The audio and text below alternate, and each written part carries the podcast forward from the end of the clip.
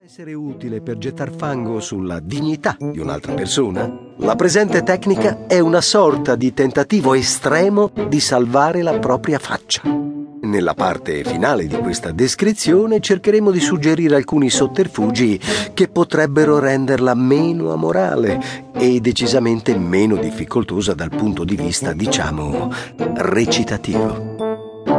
Poniamo una situazione limite che possa fungere da esempio. Vi trovate nel salone di una grandama a conversare con altre sei o sette persone. Alcune sono assise su di un morbido sofà, alcune sono in piedi. La prima cosa da fare è di ignorare completamente i sudori che il gas ci regala quando non è libero di esprimersi, cercando di tenere testa alla conversazione senza dar segni di cedimento o timidezza. Purtroppo, in siffatte situazioni, lo spirito umano tende a rinchiudersi in se stesso, divenendo mite, sebbene l'interessato nel proprio intimo soffra una lotta interiore senza esclusione di colpi. Lo scaricabarile, per essere efficace, richiede un'estrema determinazione. E dobbiamo essere noi a tenere le briglie della conversazione, perché dovremo essere noi a gestire l'attenzione del pubblico quando sarà il momento. Mettiamo quindi, per esempio, che l'educata compagnia di persone in cui vi trovate stia discutendo di argomenti teologici o di metafisica.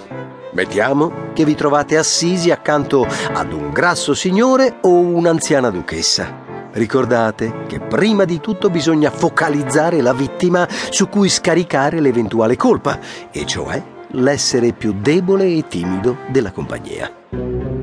È chiaro che tra un giovane ma timido cicisbeo e un conte grasso e ghiotto sia più probabile imputare una flatulenza al secondo, ma se questi ha un carattere deciso e risoluto non abbiate dubbi, colpite il cicisbeo e fatelo senza pietà.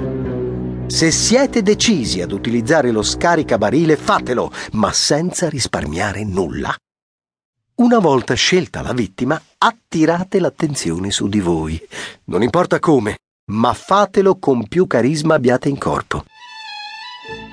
Dite qualcosa di clamoroso, di scandaloso se occorre, ma turbate la folla attorno a voi, intasate i loro organi di percezione.